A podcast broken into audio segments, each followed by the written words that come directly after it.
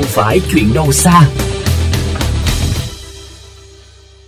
Quý vị thính giả thân mến, ô nhiễm không khí được ví như sát thủ thầm lặng bởi sự tác động mà chúng ta nhìn thấy không rõ ràng, nhưng sự ảnh hưởng của nó lại lâu dài đến sức khỏe và cuộc sống của mỗi người.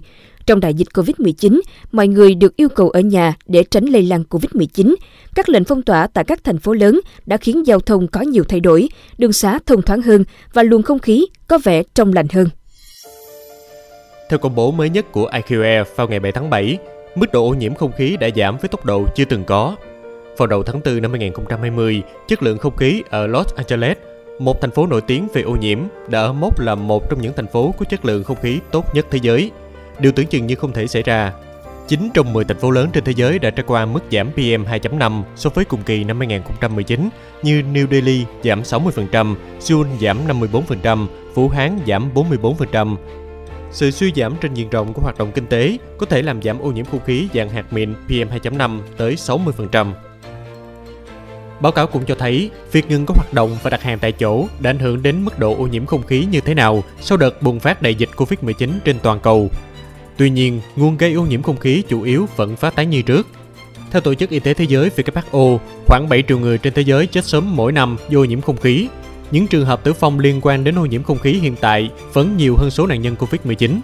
Riêng trong năm 2019, WHO đã báo cáo rằng ô nhiễm không khí có liên quan trực tiếp đến 4,2 triệu ca tử vong.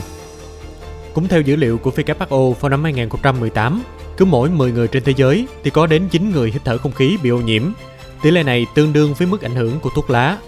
Ô nhiễm không khí gây thiệt hại khoảng 85 tỷ đô la Mỹ tại năm thành phố đông dân nhất thế giới vào năm 2020 bao gồm New Delhi, Ấn Độ, Mexico City, Mexico, Sao Paulo, Brazil, Thượng Hải, Trung Quốc và Tokyo, Nhật Bản. Việt Nam sở hữu hơn 50 triệu xe máy, hiện đang đứng trong top 10 các nước ô nhiễm không khí ở châu Á. Đại dịch Covid-19 tạo cơ hội để hiểu rõ hơn về tác động của chất lượng không khí kém đối với sức khỏe của con người. Các nhà khoa học dự đoán khí thải nhà kính thời gian này có thể đạt ở mức thấp nhất trong hơn một thập kỷ một câu hỏi đặt ra là liệu mọi người có thể tiếp tục áp dụng những thay đổi thói quen thân thiện với môi trường hơn trong hành vi của mình sau đại dịch.